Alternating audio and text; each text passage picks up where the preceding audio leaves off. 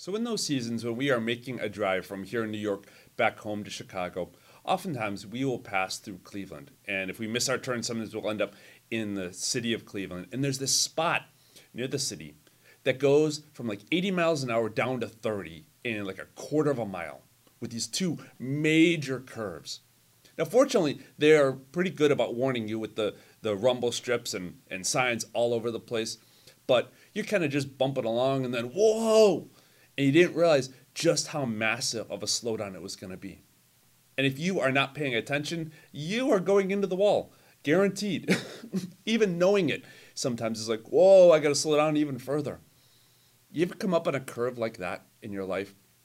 Like, where in the world did that come from? Sometimes we need such a shakeup to, to keep us alert and to keep us from going on autopilot, especially if we are familiar with reading the Bible, particularly in this context. We can sort of get lulled into expecting it to say something. It, you know, and, and thinking, okay, this is the story that I've read a hundred times. I know what it's going to say. I know where it's going to go, and all that sort of stuff. And the one, it's the one time where not being familiar with the story can actually be an advantage because you're hearing it for the first time. You're not lulled into autopilot on it. And today's story, God takes some very unexpected twists and, and acts in ways you might not think God would normally act, especially in who the who and the how of its characters. Let's check this story out. This comes out of Genesis 32, way at the beginning of the Bible, about halfway through the book of Genesis, maybe a little bit further on. Uh, this is going to be all throughout Genesis 32, but broken up into some sections. Let's check it out. Jacob sent messengers before him to his brother Esau in the land of Seir, in the country of Edom, instructing them, Thus you shall say to my lord Esau, Thus says your servant Jacob, I have lived with Laban as an alien, and stayed until now. And I have oxen, donkeys, flocks, male and female slaves, and I have sent to tell my Lord, in order that I may find favor in your sight. The messengers returned to Jacob, saying, We came to your brother Esau, and he is coming to meet you, and four hundred men are with him.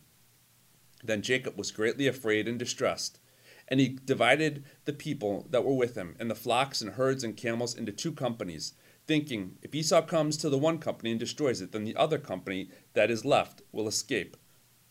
And Jacob said, O God of my father Abraham and God of my father Isaac, O Lord, who said to me, Return to your country and to your kindred, and I will do you good. I am not worthy of the least of all the steadfast love and all the faithfulness that you have shown to your servant. For with only my staff I crossed this Jordan, and now I have become two companies. Deliver me, please, from the hand of my brother, from the hand of Esau, for I am afraid of him. He may come and kill us all, the mothers with the children. Yet you have said, I will surely do you good, and make your offspring as the sand of the sea, which cannot be counted because of their number.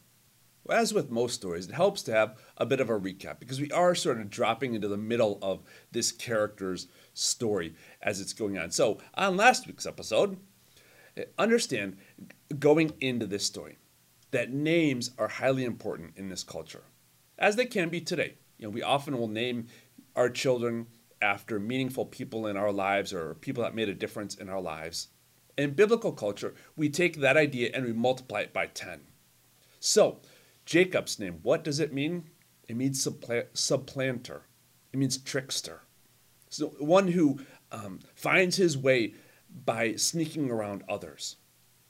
And here is uh, our main character, Jacob, here, and his brother Esau, who are twin brothers. Jacob was the second born of the twins, which means that he missed out on family inheritance by minutes, which went to Esau because he was the firstborn. So by um, by rule, I guess, he was the one who would get the inheritance. He was the one who would get the family blessing. And so, living up to his name, Jacob and his mom uh, plot to get him the family blessing. And they deceive his father Isaac, who is going blind and he's old by this time. And so he steals the blessing from his brother Esau. Now, here's the thing Esau, here's the thing Esau was a hunter. Um, here's a little helpful tip knowing that. and knowing how this story is played out just in the little bit that I've read already. Never deceive somebody who deals with weapons for a living. It will hurt him later on in the story. It will hurt the story. It will not go well for somebody who tries to do that. So, ultimately, as uh, Jacob gets the blessing and then he ditches town and he goes off into another land, he is falls in love with a woman named Rachel, and so he is um, works for her father Laban for seven years, which was kind of a, a normal way of kind of earning his daughter's hand in marriage. And so he works for the seven years, and he um, gets to his wedding day, and he's ready to marry Rachel, and uh, kind of lifts up the veil, and it's Rachel's younger sister or older sister that is getting married.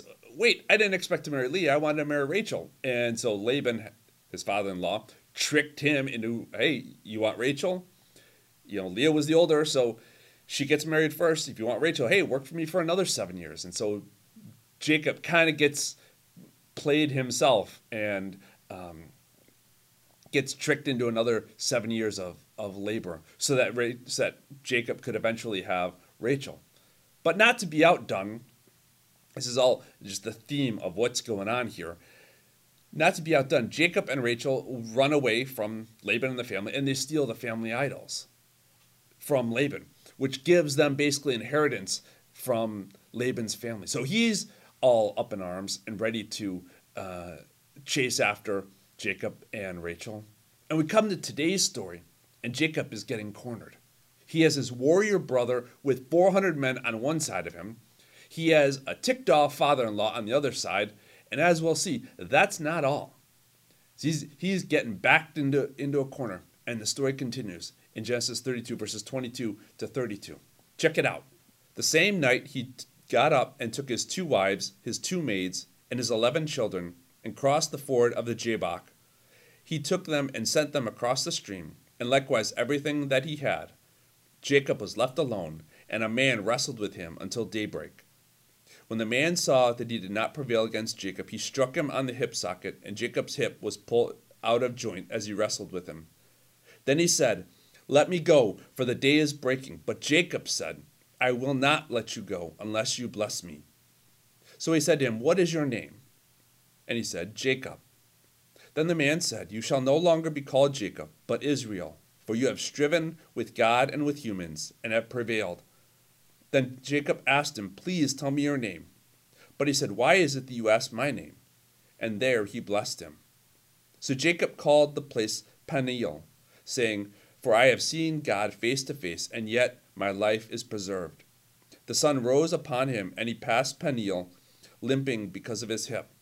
Therefore, to this day, the Israelites do not eat the thigh muscle that is on the hip socket, because he struck Jacob on the hip socket at the thigh muscle. Jacob is all alone. And he's wanting to make restitution with his brother, but he's afraid of how that's going to turn out. Understandably so. He has um, stolen from his warrior brother. And he ends up wrestling in a wrestling match with God. And after a night of combat, one might think, all right, God just got to put this guy out, just finish him off, get him to tap. I mean, get rid of this con art, get rid of this con artist already, rid the world of him. Now, to be sure, God says, all right, enough is enough, and he breaks his hip. But, you know, speaking from experience, if the hip is busted and you're alive, you, you are alive, but you're not going to be doing much. You're certainly not going to be very effective in a fight. So he has finally incapacitated him. And true to his name, Jacob grabs at the heel of this angel of the Lord and says, I will not let you go unless you bless me. It's a perfect place for God to finish him off. He's, he's basically begging for mercy, he's begging for blessing. Why should I, Jacob? You've been a trickster all your life, and now it's payback time. But he doesn't. Here's that twist. Rather, he says, So he said to him, What is your name? And he said, Jacob. Remember how I said that names are an important part of this culture? With nobody around to blame. He is, Jacob has sent his family away so that they're safe. He has um, sent his men forward to try and appease Esau. He's all by himself and he's forced to deal with his ways. He's got no fight left in him and he admits who he's been. I'm Jacob. I'm the trickster. You ever notice how sometimes it's just simpler to come clean when you have no uh, no more loopholes to jump through, no more outs, no more blame games you can play or verbal gymnastics you can try and do. It's like parent when your parents would catch you with your hand in the cookie jar and you can't lie your way out of it. And you realize sometimes coming clean is the only option you've got. I've seen it in my own life when I let down my guard and um, and I confess a struggle, uh, in this case to another person, usually, change becomes so much easier because I just I get out of my own way. One where I said, I don't need an enemy. I have myself. And God has this lifetime deceiver in this very spot.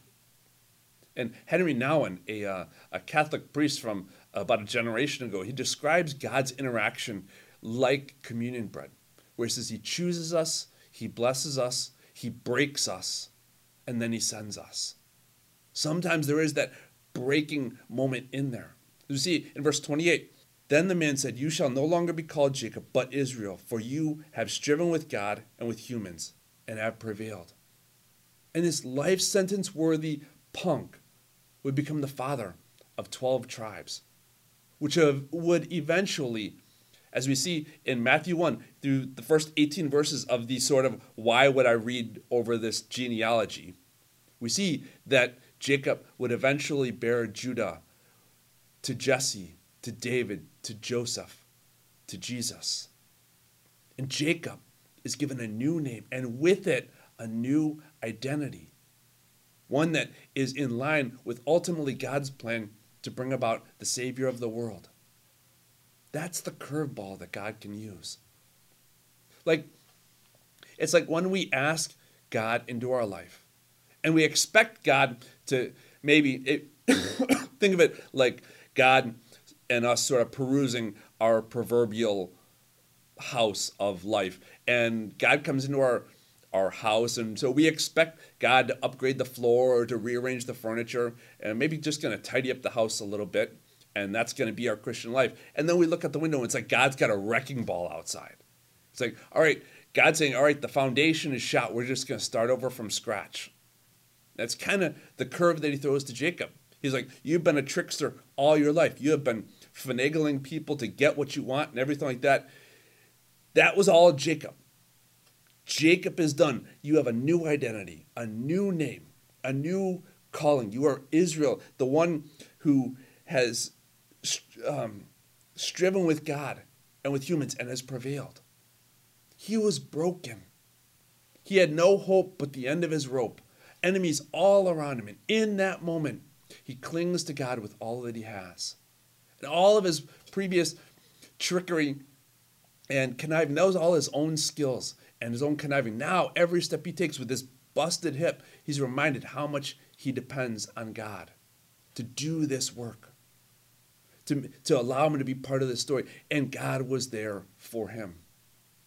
And when we're at our breaking point, when we have no hope but the end of our rope, God will be there for us. He may not show up in the way that we expect or do what we expect him to do.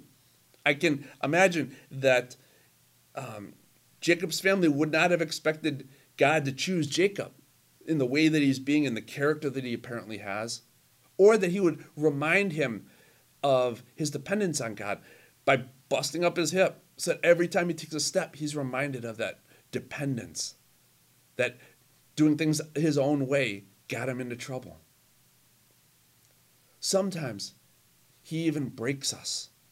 God will break us before he builds us. So, have you, like Jacob, encountered that living God in a way that completely broke you of your pride, that shattered your expectations of what following him would look like? That you can kind of snap out of the, the lull or the autopilot and go, Whoa, what happened? Jacob was bound and determined to get his blessing from God. He didn't let go and he didn't run away. When he was in what appeared to be the hardest challenge of his life, he clung to God.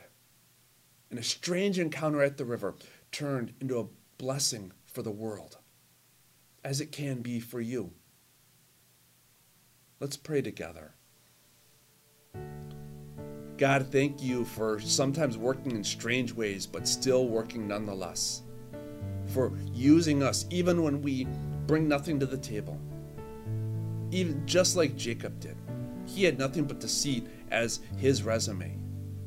And you loved him enough to wrestle with him, to uh, break him, and then, yes, to build him back up with a new name and a new identity. So do the same for us, we pray.